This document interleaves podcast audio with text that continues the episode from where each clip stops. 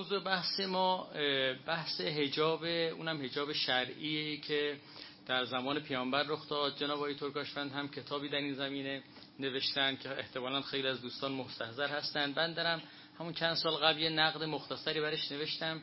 و حالا عطف به اون در واقع موضوع اون کتاب و دیدگاهی که ایشون مطرح کردن. انشالله مطالب می‌خوایم خدمت بزرگواران عرض کنیم. کتاب سه بخش مهم داره. بخش اولش بررسی وضعیت پوشش در جامعه عرب پیش از بعثت بخش دوم بحث هایی درباره آیات قرآن است با توجه به این در گزارش تاریخی که انجام شده و بخش سوم هم بحث در اقوال فقهاست که از نظر ما دو تا قول کاملا جدید تو اینجا مدعی شدن که البته ایشون استنادشون این است که این دو تا قول در آرای فقها وجود داشته. مسئله اول در واقع این است. آقا ببخشید ما نقش ریفا کنیم شما برسید. مسئله اول این است که آیا حجاب شرعی به این صورت که همگان همگان فهمیدن امکان داره یا نه؟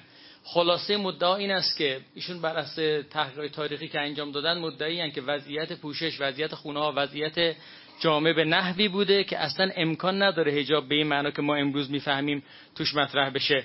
و به طبع این بحث یه معنای جدیدی از کلماتی که در قرآن کریم هست و در برخی احادیث هست ارائه می‌کنن و بعد هم مدعی که در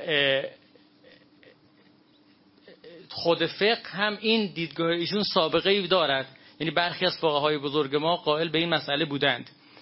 در واقع مسئله رکن بحث که ما هم حالا اینجا مطرح قرار بشه که عنوان مبانی حجاب مطرح شده اینها این است که اصلا حجاب شرعی به این معنا که امروز متعارفه. یعنی برای خانوم ها وچ و کفین نمایان باشه یا به فتوای برخی فقها که الان دیگه خیلی کمترن ولی این فتوا وجود داشته در تاریخ ما قدمه این رو هم برخی استثنا می‌کنن. حجاب شرعی وچ استثناش وچ و کفین و قدمینه یا خیلی کمتر از این؟ ایشون شالوده بحثشون تو قسمت در واقع تاریخ که به نظرم اصل بحث کتابم هم همین بقیه‌اش این مرتب از این استفاده می‌کنه. شالوده بحثشون این است که دو تا حرف اصلی شاید گفت. یکی اینکه رواج پیده برهنگی و دوخته نبودن لباس ها و یه تکه پارچه بیشتر نبودن لباس ها و دوم وضعیت خانه های مکه دستشویی حمام و امکاناتی که تو جامعه وجود داشته. و بر اساس این دو تا مطلب مدعیان که واقعا امکان نداشته حجاب. که عرایز بندرم ناظر به این است که در مورد اولش این است که آیا واقعا چنینه؟ یعنی آیا این برهنگی که ایشون گزارش کردن در مورد کلیت جامعه این ندوخته بودن اینها واقعا اینجوری هست یا نه؟ و در مورد دوم این است که آیا واقعا در جامعه که تمام و دستشوی اینها تأسیس نشده باشه و افرادم خیلی بی مبالات باشن قانون حجاب ممکن نیست؟ من این دومی رو خیلی نمی‌خوام واردش بشم چون بحث اول به نظرم بحث اساسی بحث اول بحث اساسیه و فقط خیلی مختصر در حد چند جمله اشاره می‌کنم که حتی اگر جامعه دستشویی و حمام نداشته باشه اینجوری نیست که نشه قانون حجاب رو گذاشت. بستگی داره ما تو بحث برهنگی چه تصویری از این جامعه داشته باشیم. همین الانی که بنده دارم خدمت شما عرض می‌کنم بنده جای شما خالی چند سال پیش یه سفری به هندوستان داشتم. تو هندوستانم واقعا دستشویی یک پدیده خاصی است که کم پیدا میشه و مردم هم خیلی راحتن به این معنای امروزیش یعنی خیلی راحت هم کنار خیابون همه جا شما می‌بینید. من نرفتم ولی توی خیابون بازار اینها یه دو تا دیوار کشیده بودن اینجور رو به طرف هم و افراد می‌رفتن اون پشته. دیگه خیلی معدبا می‌رفتن اون پشته. ولی من اصلا نرفتم اونجا چون کاملا نجس و اینها بود. اصلا سمتش هم نرفتم. ولی نه خود من مکرر تو خیابون دیدم. یعنی شما خیلی راحت ببینید یعنی ممکن است جامعه یه عده اصلا دستشویی نداشتن. اصلا افراد حلبی آبادشون که ما میگیم حلبی آباد از حلبی آباد ما خیلی بدتر. یعنی واقعا کنار خیابون زندگی می‌کنن به تمام معنا. و اینها نه دستشویی داشتن نه هموم. ولی در عین حال همین ها شما تو این جامعه میشه شما بحث حجاب به این معنی ما رو مطرح کنیم. مگر اینکه این حرف ایشون سر برسه که اون برهنگیه باشه. اگه اون برهنگی اونجوری باشه نمیشه اجابه گفت. برای این عرض بنده این بود که این خیلی نیست. حتی به لحاظ عدم پوشش و بی مبالاتی تو جامعه اروپا هم همین الان خیلی شایع یکی دوستان بنده تو بلژیک داره درس می‌خونه خودش میگه ما استخ که میریم تو قسمت رختکن اساتیده که ما که میان لباس عوض کنن 100 درصد عوض می‌کنن. یعنی کاملا برهنه میشن و بعد میشن. یعنی این بی مبالاتی که ما داریم میگیم همین الان تو اروپا هم خیلی جا شایعه. توی خیلی افراد متمدن. اما اینهاش می‌خوام میگم دلیل اصلی بحث نیست. دلیل اصلی بحث اون بحث برهنگی و ندوخته بودن و اون عناصر که اگر اونها مستقر بشه اینها می‌تونه معید باشه. اما اگه اونها مستقر نشه این معیدات به نظرم میاد که معیدات قوی نیست. برای منم عمده بحثم رو روی نمی‌ذارم. اما بحث اصلی سر بحث در واقع همین آیا این برهنگی آیا این ندوخته بودن یه پیده شایعی بود یا نه. من سیر بحث کلیم رو توی این قالب که الان شما مشاهده می‌کنید تنظیم کردم به نظر بنده می‌رسه که توی گزارش ایشون نقد کلی چارچوب بحث من این است که واقعیات تاریخی متعددی نادیده گرفته شده از سوی و ادله که برای مدعا ارائه شده ادله ناتمامیه. این ادله نمی‌تونه اون مدعا رو اثبات کنه. چه واقعیتی نادیده گرفته شده؟ یه مرور خیلی سریع من الان می‌کنم بعد تک تک اینا رو یکی یکی باز می‌کنم. یکی این که آیا اصلا رواج برهنگی در یک قوم در تاریخ بشر سابقه داره که ما تو مکه بحثش بکنیم؟ دوم این که آیا فرض بگیریم سابقه هم نداشته که من اثبات بکنم سابقه نداره ممکن نیست حالا این عرب جاهلی به رهنگی کامل داشته باشه رایج. و سوم این که اگر هم به فرض هم چیزی رخ داده باشه ممکن است چنین تحریف عظیمی در 1400 سال رخ داده باشه که هجاب اینی که ما می‌فهمیم نیست. 1400 سال کسی نفهمیده و امروز یه عده متوجه شده باشن. این سه تا اشکالای من است که واقعیت تاریخی جدی گرفته نشده که یکی یکی توضیح میدم. توی رواج برهنگی یک قوم توی قرآن مردم شناسان مورخان خواهم گفت. توی اینکه عرب جاهلی آیا واقعا اینجوری بوده یا نه گزارش های تاریخی و حالا عناصر دیگه. و توی عدم امکان تعریف هم مواردی است که یکی یکی بحث خواهم کرد. و در مورد ناتمام بودن ادله هم از چهار زاویه من بحث خواهم کرد. یکی اینکه آیا فهم متون تاریخی درست داره انجام میشه توی این کتاب؟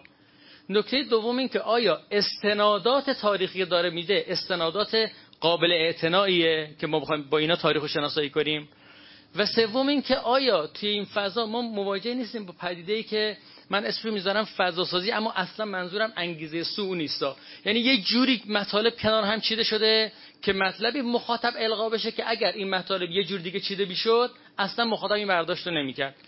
و آخرین نکته در مورد فهم متون تخصصی که الان می‌خوام یکی که اینها رو عرض کنم خدمتتون. در واقع این تصویری که مشاهده می‌کنید الان توی چیز کلیت بحث حقیره. درباره رواج پیده برهنگی در یک جامعه بشری من سه تا شاهد مهم میارم. این شاهدها به نظرم حتما باید پاسخ داده بشه. یکی تحقیقات مورخانه. هیچ کتاب تاریخی. این که دارم میگم رفتم از اساتید تاریخ سوال کردم. یعنی خودم در حدی که می‌دونستم جستجو کردم برای که خیالم راحت بشه از اساتید تاریخ سوال کردم. گفتم آیا ما در تاریخ بشر قومی داریم که درش پیده برهنگی متعارف باشه؟ یعنی خیلی عادی برهنه باشند. اساتیدی که جواب منفی دادن در تاریخ ویل دورانت و اینا هم در حدی که من گشتم هیچ هم چیزی پیدا نکردم. اما از اون مهمتر البته چرا تنها چیزی که داریم اینا یادداشت کردم نشرالیستا نشرالیستا مال قرن 20 من یه گروهی هم بهشون میگن طبیعتگرا نشرالیست و اینا تجمع دارن. تو تجمعهاشون هم 100 درصد برهنه میشن. مناطق تو آمریکا مناطق خاصی رو محصور در اختیار دارن ولی کاملا پیده قرن 20 شما تو اینترنت می‌تونید یه جستجو بکنید همین کلمه نشرالیست یا طبیعتگرا رو تو همون گزینه‌ها. البته نشرالیست چند تا معنی داره یکی از معانی خیلی رایجش همین هاست. اما اون که خیلی به نظرم واضح تره یعنی اگر کسی می‌خواد این ادعا رو مطرح کنه کل فضای علوم غربی تو ادبیات مردم شناسی آنتروپولوژی و جامعه شناسی در مقابلش وای میسته. این این است که مالینوفسکی کتاب معروفی داره. کتابم ترجمه شده تو دسترس همه هم هست. تحت عنوان کتاب عنوانش اینه غریزه جنسی و سرکوبی آن در جامعه ابتدایی. بهش مفصل بحث می‌کنه تو جوامع ابتدایی. داره مردم شناسا با جوامع ابتدایی سر کار دارن. مفصل بحث می‌کنه که اصلا غریزه جنسی رو سرکوب می‌کنن با انواع کارها که اولین گامش پوششه. و بعد با توضیحاتی میده که من نمی‌خوام الان کتابو شرح بدم خدمتتون نکته دوم دانیل بیس اون دوستانی که تو رشته جامعه شناسی یا رشته فرهنگ و ارتباطات مطالعه می‌کنن من توصیه می‌کنم خوندن من به بقیه دوستانم توصیه می‌کنم کتاب بخونن. کتاب انسان شناسی فرهنگی از تکست بوک های جهانی رشته فرهنگ و ارتباطات. و تو اینجا شما برید این کتاب یه ورقی بزنید به وضوح برای شما در میادش که هیچ جامعه بدوی وجود ندارد که برهنگی درش پیده متعارف باشد. و از اونها بگذاریم دورکیم جامعه شناس بسیار معروف فرانسوی. برخی پدر جامعه شناسی میگن برخی آگوستون تو پدر جامعه شناسی می‌دونن. ایشون کتاب اون تئوری اصلی دورکیم توتن و تابوه حالا من نمی‌خوام بحث جامعه شناسی مطرح کنم. ولی تابو یعنی چی؟ اصلا ایشون میگه جوامع بدوی بدوی با مفهوم تابو شکل می‌گیرن. تابو یعنی حریم گذاشتن. حریم هایی که ایشون معتقده اساسا اگر حریم نباشه قبیله شکل می‌گیره. لوی اشتروس حالا من دیگه یکی اینا نمی‌خوام بگم. لوی اشتروس اصلا مدعیه. جامعه انسانی کجا از جامعه حیوانی جدا میشه؟ با پدیده به اسم ارتباط با نامحرم. یعنی مهارم ببخشید. ممنوعیت رابطه با مهارم که ممنوعیت رابطه با مهارم و حریم گذاشتن اولین گامش لباسه. تو همین کتاب بالینوفسکی عکس های متعدد داره از جوامع بدوی که اینا رفتن تو قاره آفریقا تو جاهای دیگه تو جنگل های آمازون تو جاهایی که کاملا از جامعه کاملا به دور بودن و اونو عکس هاش هم هست. شما نگاه تو هیچ کدوم از عکس ها قوم کاملا برهنه پیدا نمی کنید خب اینم یه شاهد. و تو خود قرآن کریم هم آدم رو که خدا آفرید و هوا رو آفرید اولین مسئلهشون لباس بود. ولو که آقای ترکاشتان تقلایی کردن. کلمه لباس کلمه ریشن کلمه اینا همه رو بردارن. یه معانی کاملا جدیدی براش ابداع کنن که بنده عرض می‌کنم به لحاظ تعویلی ما می‌تونیم معانی دیگری رو قصد بکنیم و این هم مشکلی نداره. اما معنای تعویلی هیچ وقت نباید بیاد معنای اصلی رو زیر سوال ببره. و اون هم در طول تاریخ این همه همه عرب ها اینجوری میفهمیدن. حالا میگیم نه اصلا کلا فهم غلط بود. و به نظر جز واضحات بعد ایشون هم توی کتابشون از تورات یک دو رفرنس آوردن که بگن تورات هم اینجوری بوده. در که خود تورات جاهای دیگه هم نگاه کنید در کتاب مقدس هم نگاه کنید بحث وجود پوشش در اصل خلقت جز مسلمات تمام کتاب های آسمانیه. این هم در واقع می‌خوام بگم که اصلا اینکه ما جامعه ای به اسم جامعه ای که برهنگی پدید عادی باشه یعنی شما تو خیابان را برید عموما افراد رو برهنه ببینید. حالا یه چند نفرم لباس تمیل عموما برهنه ببینید در فضای علم در فضای قرآن ما در فضای چیز هیچ معیدی نداره. منتها ممکن است کسی بگه بابا جون این شما توی این جامعه اینا رفتن بررسی کردن. این عرب بدوی که ما داریم بحث کنیم اتفاقا این یکی اینجوری بوده. حالا مردم شناسان نرفتن اینا رو بررسی کنن که تاریخ دانان هم اینا خبر بودن ازشون. اما ما یکی پیداش کردیم. آیا واقعا این هم چیزی ممکنه؟ ببینید توی گزارش تاریخی بعد گزارش ها کامل باشه. آقای دکتر پاکچی کتابی دارن مقاله دارن اسم حجاب که من آخر جلسه اگه شدی مقداری در موردش توضیح میدم. مقاله واقعا قویه. 172 تا منبع استفاده کرده. 511 تا رفرنس درون متنی داره. 32 تا از این 172 تا منبع انگلیسی لاتین انگلیسی آلمانی فرانسه ایشون به چند زبان مسلط دوستان می‌شناسن. پژوهشگر خیلی توانایی ایشون. ایشون توی زمینه زبانشناسی تاریخی دکترا داره. توی زمینه فرق اسلامی مطالعات فرق اسلامی دکترا داره. من اینو نمی‌دونستم. من البته من شاگرد ایشون بودم دو سال توی دانشگاه امام صادق که درس می‌خوندیم. اینو نمی‌دونستم اون موقع. من تازگی رزومه‌شون رو داشتم نگاه می‌کردم دیدم که به لحاظ تحصیلات حوزوی هم تا 100 تا کامل خوندن و نوشتن که در حد خارج. خب ایشون یه مقاله داره در درباره حجاب. شما می‌تونید مقایسهش کنید با کتاب آقای ترکاشانی یه کسی که زبان شناسی تاریخی رشتهشه. یعنی اگه می‌خواد بگه تطور کلمات در تاریخ رخ داده ایشون کسی که مسلطه.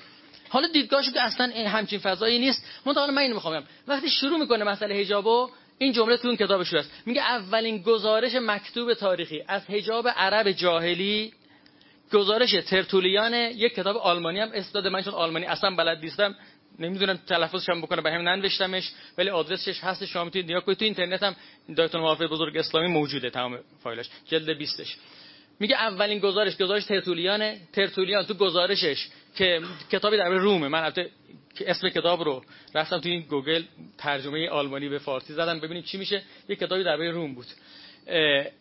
این آقا که گزارش میده متوفای 220 میلادیه. میشه چقدر؟ میشه 300 سال قبل پیامبر. یعنی کاملا عرب جاهلی. میگه که پوشش عرب جاهلی در حدی بود که صورتشون رو هم کاملا میپوشاندن و تنها یک چشم بیرون میگذاشتند. خب وقتی می‌خوایم گزارش های تاریخی ببینیم باید همه رو ببینیم. گزارش هایی که دیگران هم گزارش دادن. مقاله دیگری رو جناب آقای محمد اشایری منفرد نوشتن. 61 تا منبع استفاده شده. 151 رفرنس درش هست. در ایشون یه تحقیق کردن در روی همین موضوع ایشون. موضوع محل بحث ما. عنوان مقاله پوشش زن جاهلی و امکان حجاب شرعی در عصر پیامبر. چیکار کردن؟ یه روش خیلی جالبیه. رفتن لغات ناظر به لباس رو استخراج کردن. چند تا لغت تو عرب جاهلی تو اشعار جاهلیت هست که هر کدوم دلالت بر یک لباس می‌کنه. 69 تا لغت ایشون آورده که این 69 تا غیر از لغات معروفی که ما می‌شناسیم مثلا صوب مثلا لباس مثلا در مثلا اینا کلماتی که آقای ترکاشان تو کتابش زیاد اینا استفاده کرده. اینها رو نیاورده ها. 69 تا لغت آورده من فقط یه چند تاشو می‌خونم بشنوید حداقل اسمای عجیب غریبم به گوشتون خورده باشه.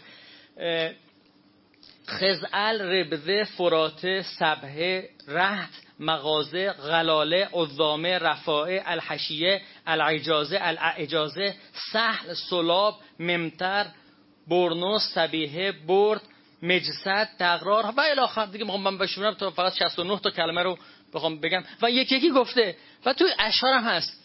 آیا جامعه ای که توش هفتاد خورده ای لغت درباره لباس هست فقط پارچه رو انواع مختلف میپیچوندن می‌گفتن این اون؟ آیا اصلا باور کردنیه؟ یعنی آیا ما می‌خوایم بگیم که لباس وجود نداشته دوخته وجود نداشته. هفتاد خورده ای لغت هفتاد خورده من اینشو 69 تا در لغات متداول رو نیاورده. هفتاد خورده لغت هست برای لباس فقط هم یه تیکه پارچه بوده. و دوختن هم ایشون آیه ترکشان اصرار دارن که صنعت دوختن توی چیز رایج نبوده. نکته سوم.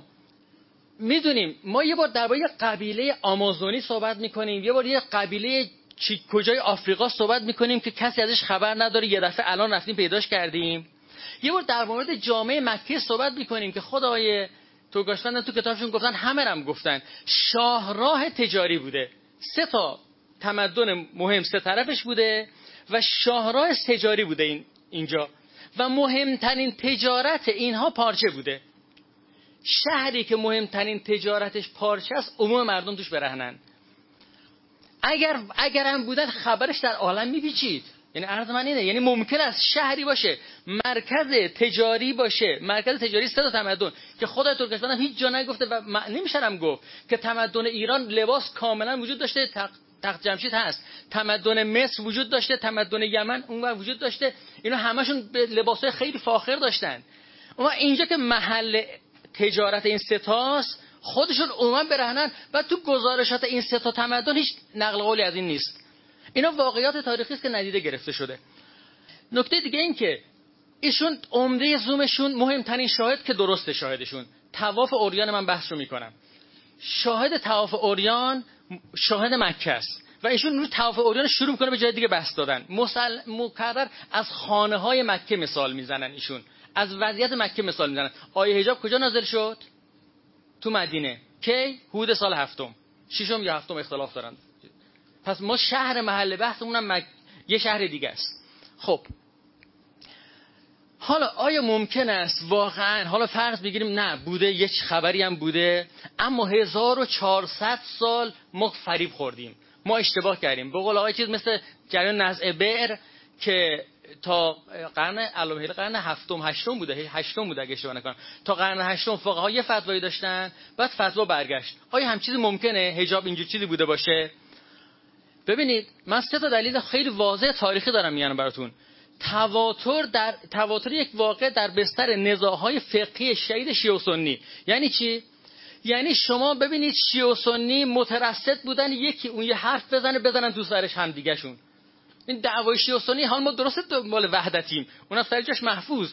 اما واقع تاریخی اینه که غالبا اینا سر هم می‌زدن. رصد می‌کردن اون یه حرف بزنه بگه بدعت. این بگه بدعت.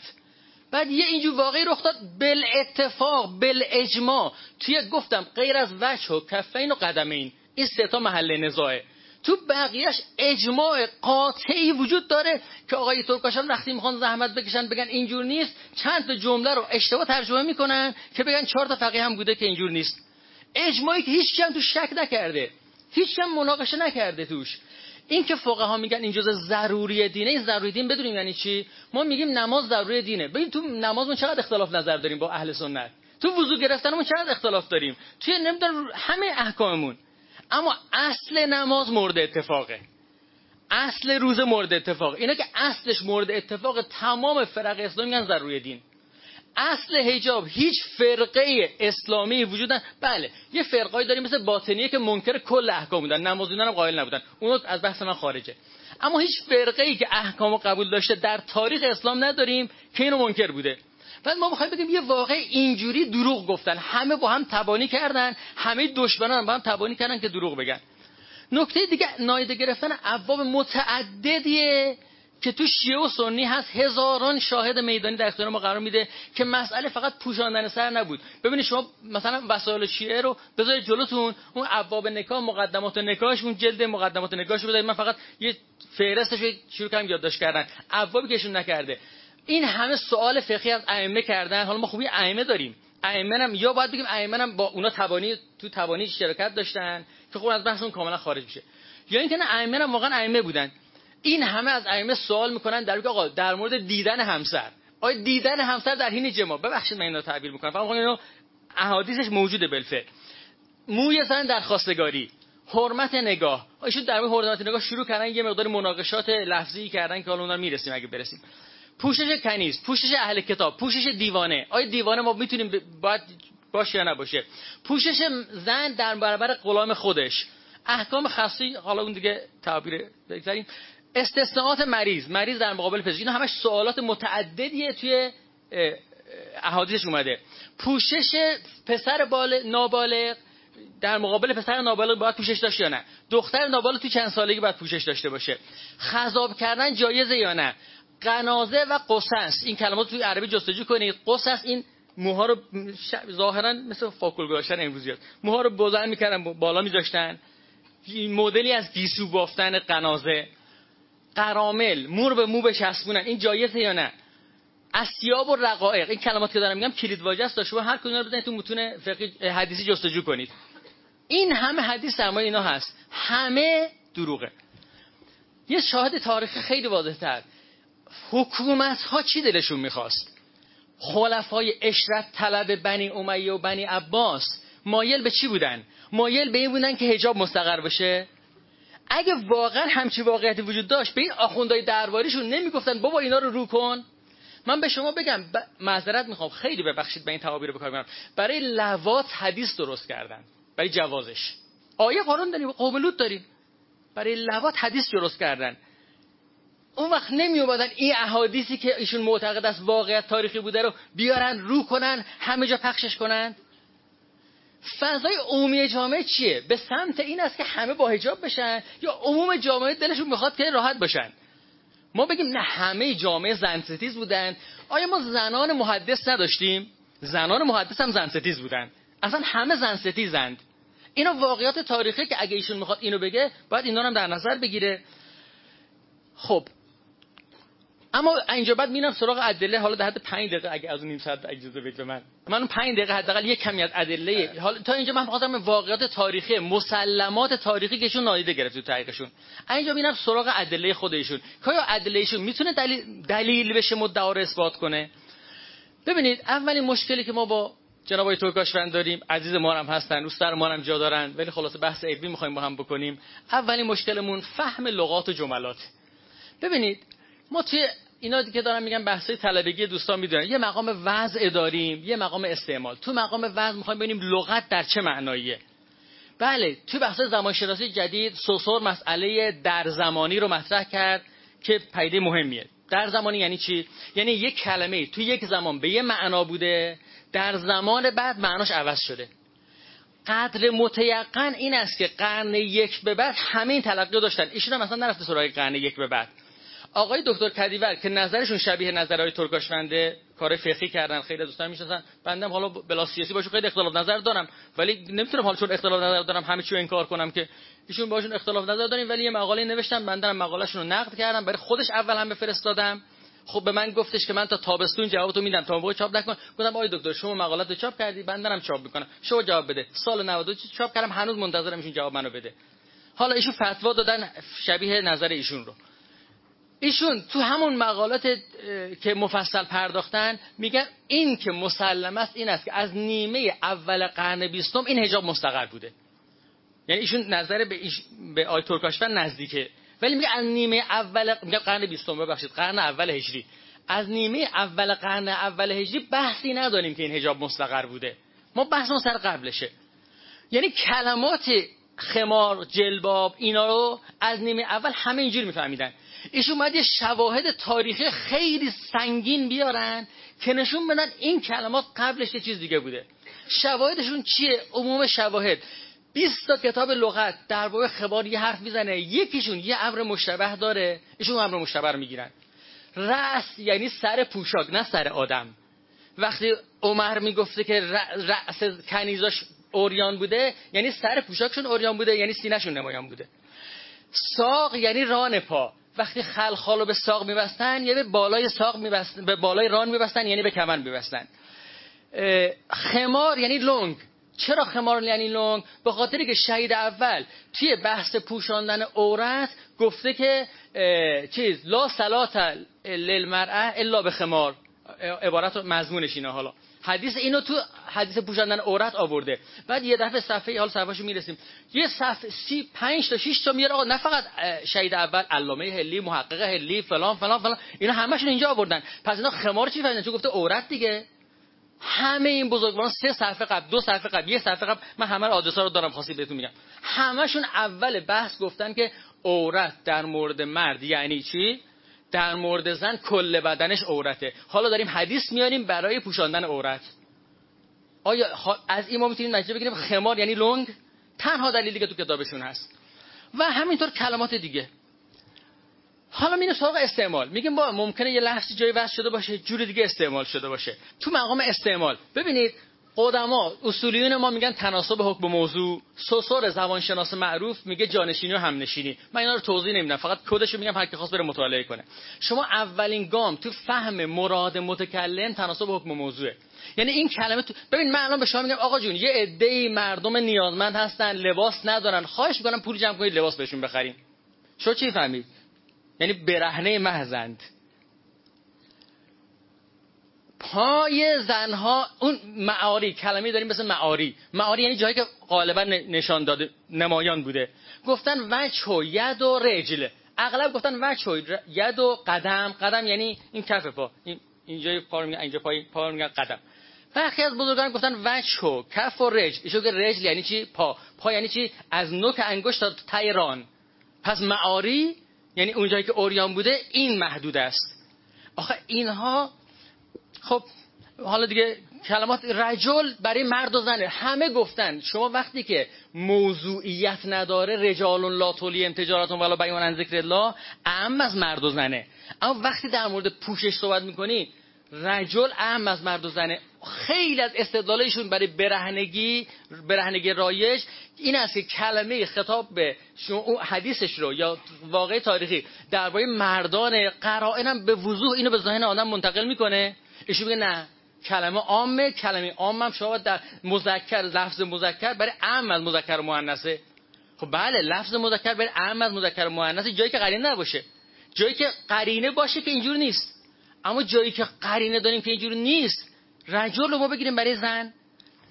خوشبختم که با وجود اینکه موضوع جلسه با توافق قبلی مشخص شده بود و اون عبارت از مبانی و محدوده هجاب بود و ابدا درباره هجاب شر... نقد و بررسی کتاب هجاب شرعی در عصر پیامبر ترکاشوند نبود. اما از اونجا که ظاهرا غیر از این کتاب هیچ کار جدی دیگری توسط هیچ کس تا حالا انجام نشده و حتی ناقدین هم چنین کاری انجام ندادن. دیدیم که دوست عزیزمون فقط و فقط بحثش رو با وجود موضوع متفاوت جلسه معطوف کردن به بررسی کتاب هجاب شرعی. من البته خوشحال هستم بابت این مسئله ولی می‌خوام در ادامه توضیحات ایشون.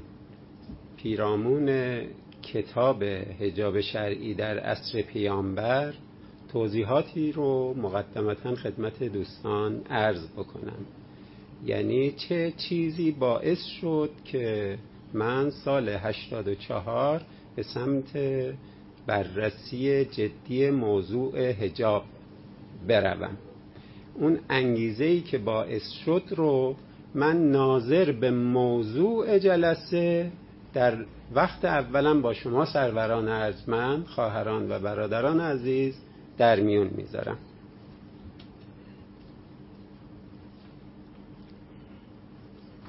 در واقع می‌خوام بگم که در نگاه سنتی در احکام سنتی مربوط به هجاب در رأی قدمای ما چه اشکالاتی وجود داشت که من رو وادار کرد به سمت بررسی این موضوع بسیار مهم در جوامع مذهبی مسلمان بپردازم.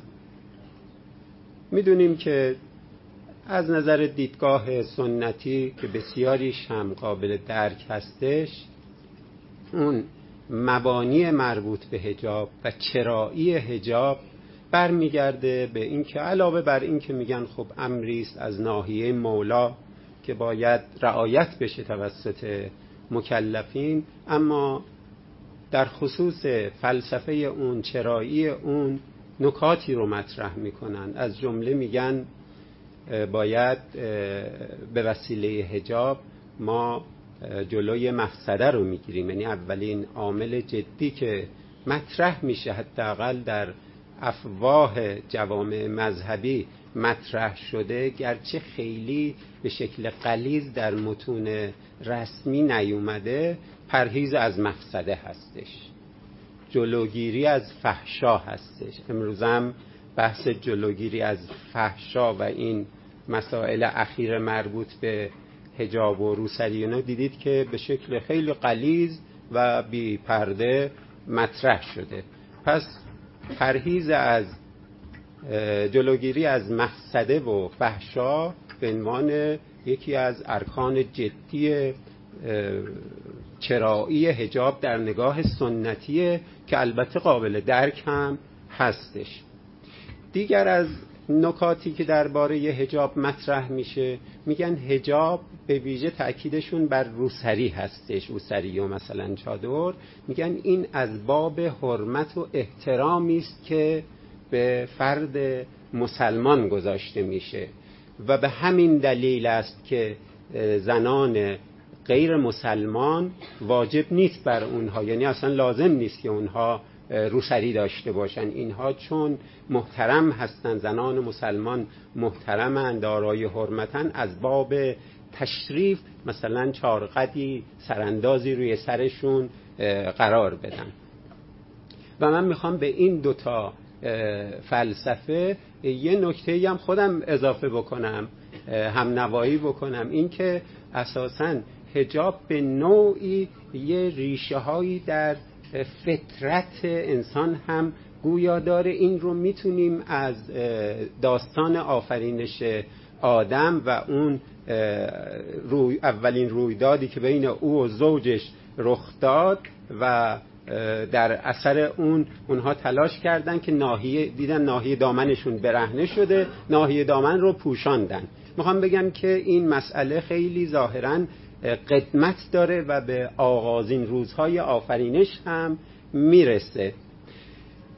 خب این نیات خوب از اینجا بعد من می‌خوام نقد دیدگاه سنتی رو با شما عزیزان در میون بذارم و در واقع توضیح بدم علت العللی که باعث شد من سمت بازخانی هجاب برم. این نیات خوب در رابطه با فلسفه هجاب و چرایی اون رو داشته باشید. قدمای ما برای رسیدن به این هدف خوب به این نیات خوب متاسفانه از روی خیلی چیزها توی مسیر رد شدن. بسیاری از چیزهای خوب دیگر رو تو این مسیر زیر گرفتن و لگت کردن. الان به اون چیزهایی که زیر پا لگت شد یا دست کم بگیم نادیده گرفتن می‌پردازیم. یک قفلت از کارکرد زیبایی محورانه لباس هستش. قرآن برای پوشش و لباس سه تا وظیفه و کارکت تعریف کرده.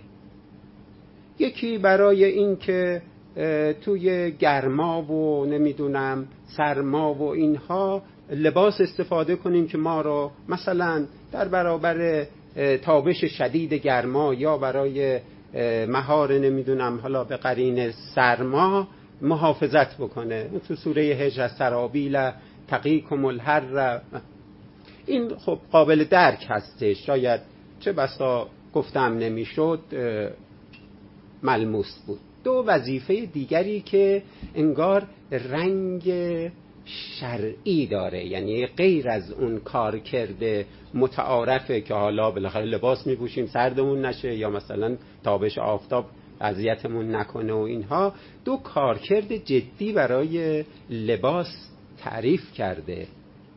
قد انزلنا علیکم لباسا یواری سوآتکم.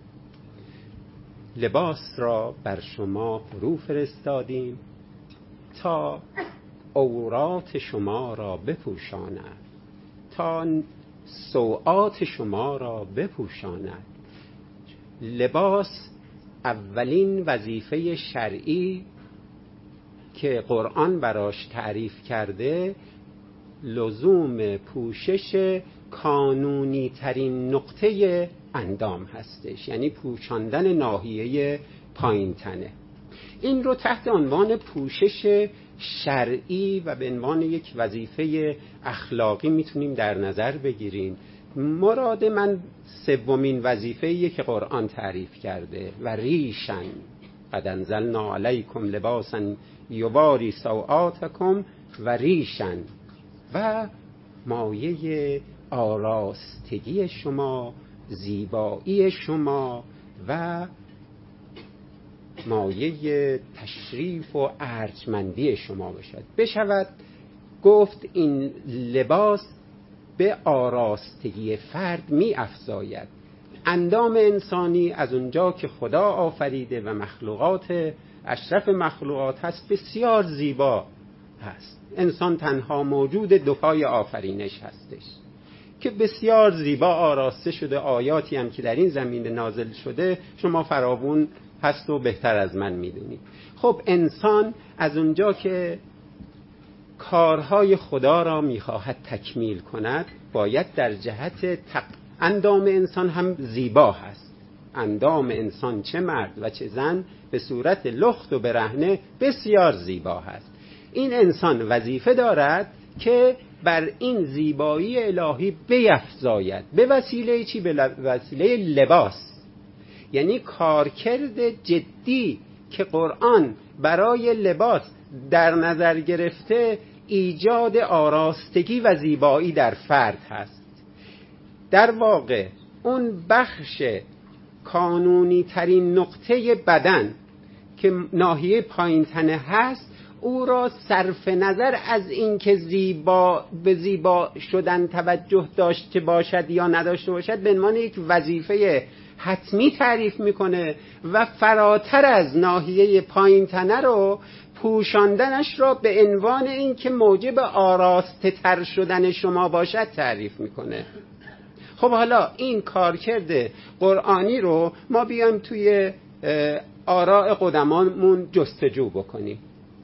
حقا و انصافا در مورد مردان رعایت میشه. خب آقایون حالا امروز بخوایم بگیم کت و شلواری میپوشن پیراهن دکمداری میپوشن سرشون شونه می‌زنند و نمی‌دونم به صورت آراسته بیرون میان. روحانیون هم باشن. به همون صورت دیدید که با چه دقتی این لباس ها رو به تن می‌کنند و همه این نکات رو برای آراسته تر شدن به کار می‌برند. و این دقیقا خاصی قرآنی. علاوه بر اون واژه ریشن واجه های دیگری هم توی قرآن هستش که ما می‌تونیم به دست بیاریم زینت تحت عنوان زینت یاد شده. و روایات در باب این که لباس باید موجب آراستگی و زیبایی فرد بشود فراوون هستش. که دوستان به همدلله همه محقق هستن بهتر از من می‌دونن. برای جلوگیری از اطاله کلام به سایر بخش ببرزیم از اون در میگذرم. اما همون کارکرد زیبایی محورانه رو میایم در مورد خانوم ها ما اندازه هجابی که تعریف شده برای خانوم ها هجاب ایدئال فقه سنتی درباره زنان زنان دوران قاجار است. زنان دوران قاجار رو باید بیارید. چادر مشکی با روبند اون هجاب مطلوب فقهی است. حالا مثلا چهره هم الان میگیم چهره هم اگر نمایان بود گناه نیست. ولی خب به هر حال حتما اونها اسناد قوی درون متنی داشتن که قرنها از زنان مؤمن خواستند که روبند هم بزنند. شما یک زن مسلمان دوران قاجاری توی ایران رو ما به کشور دیگه هم کاری نداریم. در نظر بگیرید چه زیبایی در این فرد می‌تونید رسد بکنید. آیا علاوه بر این که زیبایی به وسیله لباسی که برای او تعریف شده از بین رفته به ضد زیبایی تبدیل نشده؟ چه آراستگی هستش؟ دومین چیزی که در آراء قدما نادیده گرفته شد تمامیت زن بود. و اینا رو تعمدن میگم تا اگر وقت کردیم یه سری هم به متون قدماییمون بزنیم که هنوز هم دروس رسمیمون هستش اونا رو اگر وقت شد اگر فرصت پیدا کردیم علاوه بر نقد کتاب ترکاشوند به اونها هم یک نقدی بزنیم. دومین چیزی که زیر گرفته شد تمامیت زن بود. چگونه؟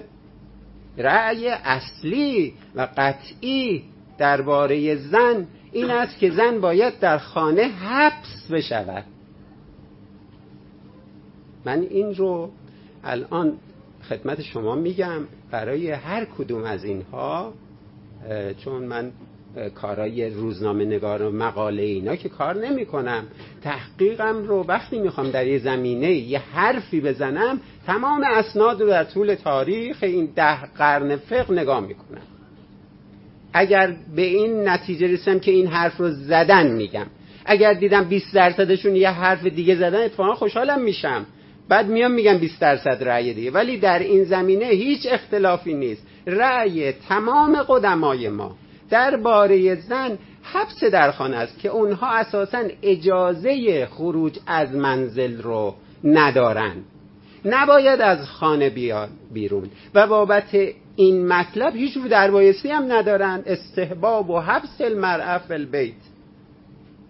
تو همین کتابای مال یک قرن پیش هم هستش و دیگران هم بر اون اساس آراء جدید دادن. مثلا این تعارف نیستش. در واقع هجاب زن همون خونش هستش. البیتو جلبابها.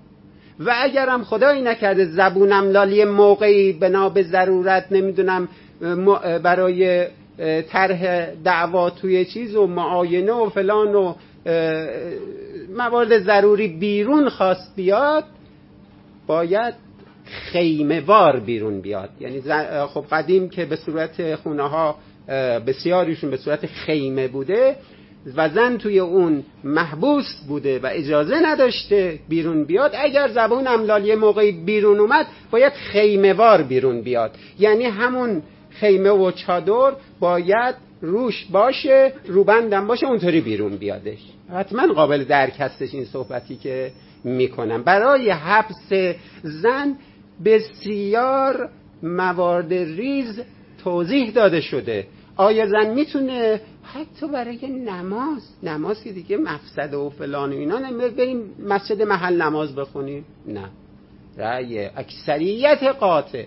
دوستان توجه داشته باشید. من این که دارم تاریخ و مرور می‌کنم بجز این چند دهه اخیره که به برکت تحولات سیاسی که تو کشورمون شده به برکت استقرار نظام جمهوری اسلامی و رو اومدن احکام هم از درون حوزه هم محقق سایر محققان دینی دارن یک به یک احکام چالشی رو بازخوانی می‌کنن و احیانا به آراء دیگری می‌رسن. بنابراین این اواخر ممکنه حرفهای دیگری گفته شده باشه. دایره اون ضرورت ضرورتا موارد استراری از آن از خانه بیرون اون مواد استراری رو یکی یکی مثلا دارن اضافه می‌کنن که درست هم اضافه می‌کنن. منتها الان بحث بر سر یک تاریخ هزار ساله هستش که ما داریم به اصطلاح تاوان نگاه تعبدی به اون متن رو می‌پردازیم. آیا زن می‌تونه مسجد بره؟ میگه رأی اکثریت قاطع هستش که نه. نماز جمعه باز هم رأی اکثریت قاطع هستش که نه. تشییع جنازه تشییع جنازه مثلا طرف پدرش فوت کرده دختر خالش فوت کرده. اختلاف جدی هست. اختلاف جدی هستش که برود یا نرود و برخی قائل به تفکیک شدن یک بر برای اعتکاف که سالی یه بار هستش برود. میگن که شرکت توی اعتکاف اشکال نداره خوبم هستش. ولیشون مقدمش بیرون رفتن از خونه هستش. به این دلیل اشکال داره نباید برن آیا نماز عیدین شرکت بکنه؟ دو بار در سال هستش نماز عید فطر و عید قربان. باز هم بسیاری میگن نه بسیاری میگن اگه پیرزن بود اشکالی نداشت اگر روی نداشت اشکال گفتند این عبارات هست. اگر پیرزن بود اشکال نداره بسیاری دیگهشون البته نماز عیدین رو میگن بره اشکال نداره. برای چی بره؟ لطلب رزق. برای اینکه شوهر پیدا کنه. طلب رزق اینجا یعنی به این معنا. تا تا بالاخره کسی دوستان توجه تا که ببین یک منطق یه بسته هستش. تا یک تا بالاخره کسی ببیندش که بخوادش. چون این محبوس بوده توی خونه. و اینکه و اینکه می‌گفتند مستحب یا مثلا به عنوان یک روال بود که پدر بیادش توی مسجد یا فلانجا اعلام کنه دختر من بزرگ شده اهل شوهر کردن هست بیاد بگیریدش. به این دلیل بود چون کسی نمی‌دید. حالا اینکه چقدر به این محتواهای فقهی عمل شده کاری نداریم ما. ما داریم بسته فقه رو توضیح میدیم. پس دومین چیزی که دومین چیزی که زیر گرفته شد تمامیت زن بود. سومین موردی که از روی او رد شدن شخصیت مردان بود. شخصیت مردان اینکه یک دیوار زخیمی بین زن و مرد کشیده بشه. یک دیوار زخیم کشیده بشه ارتباط اونها صفر درصد. اصلا دیده نشن همدیگر رو نبینن. چرا؟ چون تحریک میشن. دچار هیجانات جنسی میشن. خب هرچه این دایره رو محدود بکنیم مردها بی ظرفیتتر بی جنبتر و بی شخصیتتر میکنیمشون. هرچه ما به کار به جایی می‌رسه که مرد اگر مثلا یک خانومی که چادری هم هستش روبند هم می‌زنه رو چادرش مثلا رنگی هست چون ندیده دیگه هیچی هیچی ندیده به اون مثلا دچار هیجانات میشه. خب بله هرچی ما دایره رو تنگتر بکنیم معلومه که این اتفاق میفته. و اون موقع مردان ما دیگه کم ظرفیت کم جنبه این هم به همینه که وقتی این دوستان و آشناهامون میرن مثلا همین سوریه می‌رفتن تا قبل از اینکه این جنگ و دعوا بشه. می‌گفتن تعریف می‌کنن می‌گفتن فلانی ما فقط روز اول نگاه می‌کردیم دیگه روز دوم عادی شده بود. خب بله دیگه یه ذره ظرفیت خال یه ذره جنبه بدیم به مردم تا این مشکلات کمتر بشه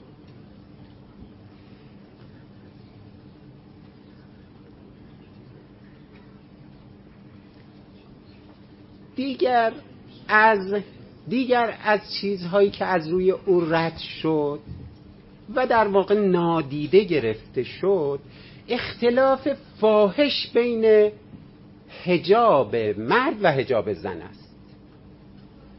چگونه؟ مطابق ببین شاید ما بگیم که خب هر چی که شهر گفته ما اونو عمل می‌کنیم. می‌خواد در مورد این صفر درصد باشه در مورد او صد درصد باشه. این یه بحثیه. یه بحثی هم هست این که میریم بازخانی می‌کنیم شاید این رو نگفته باشه.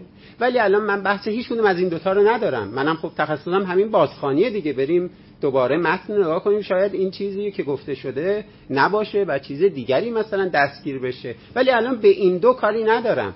مسئله اینه که پرسش تو ذهن فرد شکل می‌گیره. ترسیمی که از هجاب کردن رو شما در نظر بگیرید. برای زن هجاب نزدیک به صد درصد. یعنی هجاب مربوط به زن نزدیک به صد درصده. چگونه؟ بسیاریشون فقهای به صلاح عامه که تقریبا اونا پوشش سرتاسری رو مطرح می‌کنن. الا مثلا یکی دوتا از فرقشون اونا که خب خیلی قلیستر هستشون اینها. روک و راستر در ما در فقهای خودمون برخیشون اونا هم صد درصدی هستن. و به خاطر همین هم بوده در طول تاریخ تو همین کشور خودمون بر اون اساس عمل می شده و می‌خواستن باشه. حتما یه چیزایی بوده دیگه. برخی هم میگن که وجه و کفین اشکال نداره. تازه اونایی هم که میگن وجه اشکال نداره اولا احتیاطا باید این گردی صورت کمی کمتر با. و علاوه بر اون احتیاطا اصلا این رو هم بپوشونه. ترجیح همین هایی هم که بر جواز بر جواز نمایان بودن وجه هستش اما ترجیحشون بر پوششه خب بنابراین هجاب تقریبا صد درصد. حالا اینو در نظر بگیرید با هجاب مردان. هجاب مردان چقدر هستش؟ نزدیک به صفر درصد. ناحیه ببخشید می‌خواستم بگم ناحیه پایینتن ناحیه پایینتنه خب منطقه وسیعی هستش. نخه دقیقا عورتین یعنی شرمگاه جلو و عقب. اصلاح می‌کنم. شرمگاه فقط جلو. میگن که شرمگاه عقب که به وسیله کفلها نشیمنگاه ها پوشیده است خود به خود. فقط میمونه چی؟ اندام تناسلی جلو. تازه اون ناحیه هم که مو رویده میشه بحث هستش. پس ببینید. حالا این دو نفر شما ترسیم بکنید که قرار باشه فقط هجاب واجب و رعایت. یک مرد سر تا پا لخت که با دستی بر جلو ایستاده ازش هم عکس بگیریم.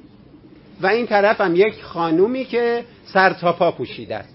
این میشه هجاب تعریف شده به ما و ما هم هیچ چیزی نگفتیم. و هیچ کجامونم به درد نیومد که بریم متن رو دوباره بخونیم ببینیم این حدیث چه هست چه نیست صحیح هست صحیح نیست. آیه قرآن به عنوان سند بالادستی اسلام چه می‌گوید؟